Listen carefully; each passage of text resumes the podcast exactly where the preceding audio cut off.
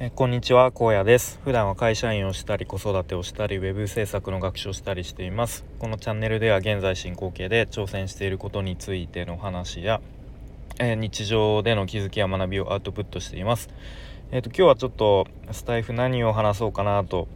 あれこれこうネタで悩んでいるうちにちょっと撮るタイミングを逃してちょっとこんな昼間の時間になってしまいましたが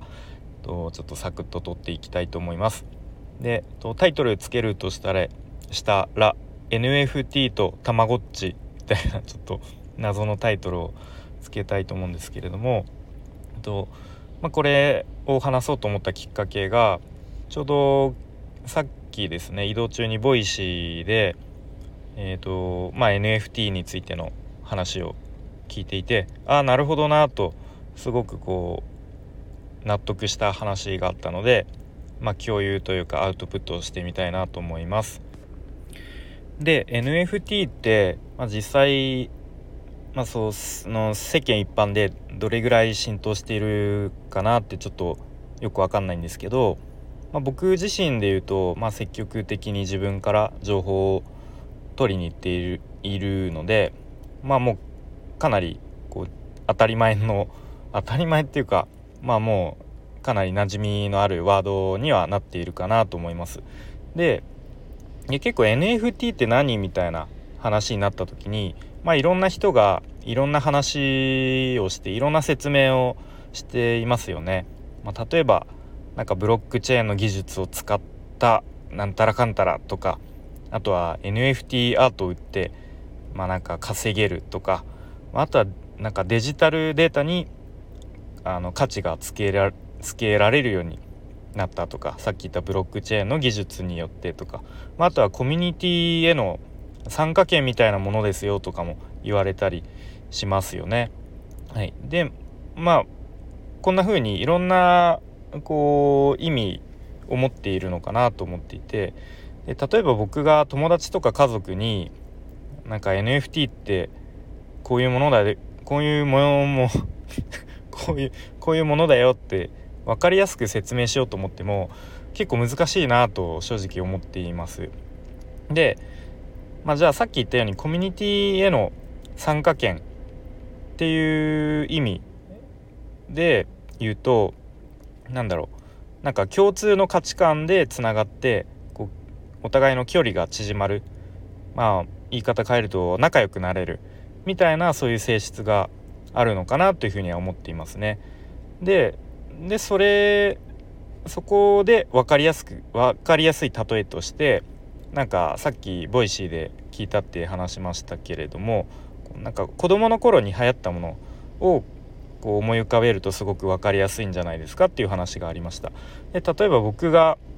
まあ僕今年で35歳なんですけれども大体同じぐらいの年代の人だと、まあ、すごく分かりやすいというか共感しやすいと思うんですけど小学校の頃に流行ったものたまごっちとかあとはハイパーヨーヨーとかあとはミニ四駆とかあとは釣りもなんか一時期ちょい流行りましたね。なんかアニメかな？アニメやってたんですよね。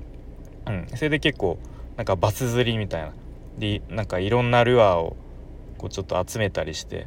うん、なんか僕家のお風呂とかでなんかルアーを泳がせたりしてましたね。今思うと。うん。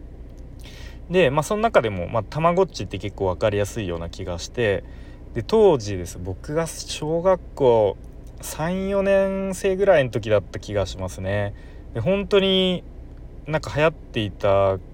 から買いたいと思ってもなんか全然売ってなくてなかなか手に入らなくて。でほんといろんなとこ探し回った思い出がありますね。なんか親にこうちょっとねだってたまごっち買いたいからちょっと連れてってよみたいな、うん、でまあやっとの思い出やっぱ手に入れるとあなんか「あ俺も買ったよ」みたいな「昨日俺も買ったわ」みたいな感じでこうちょっとこうたまごっちを普段遊んでいるこうグルグループというか、まあ、友達の輪に入れるみたいな。なんかそんなあなんか俺もちょっとたまごっちゲットできたみたいな。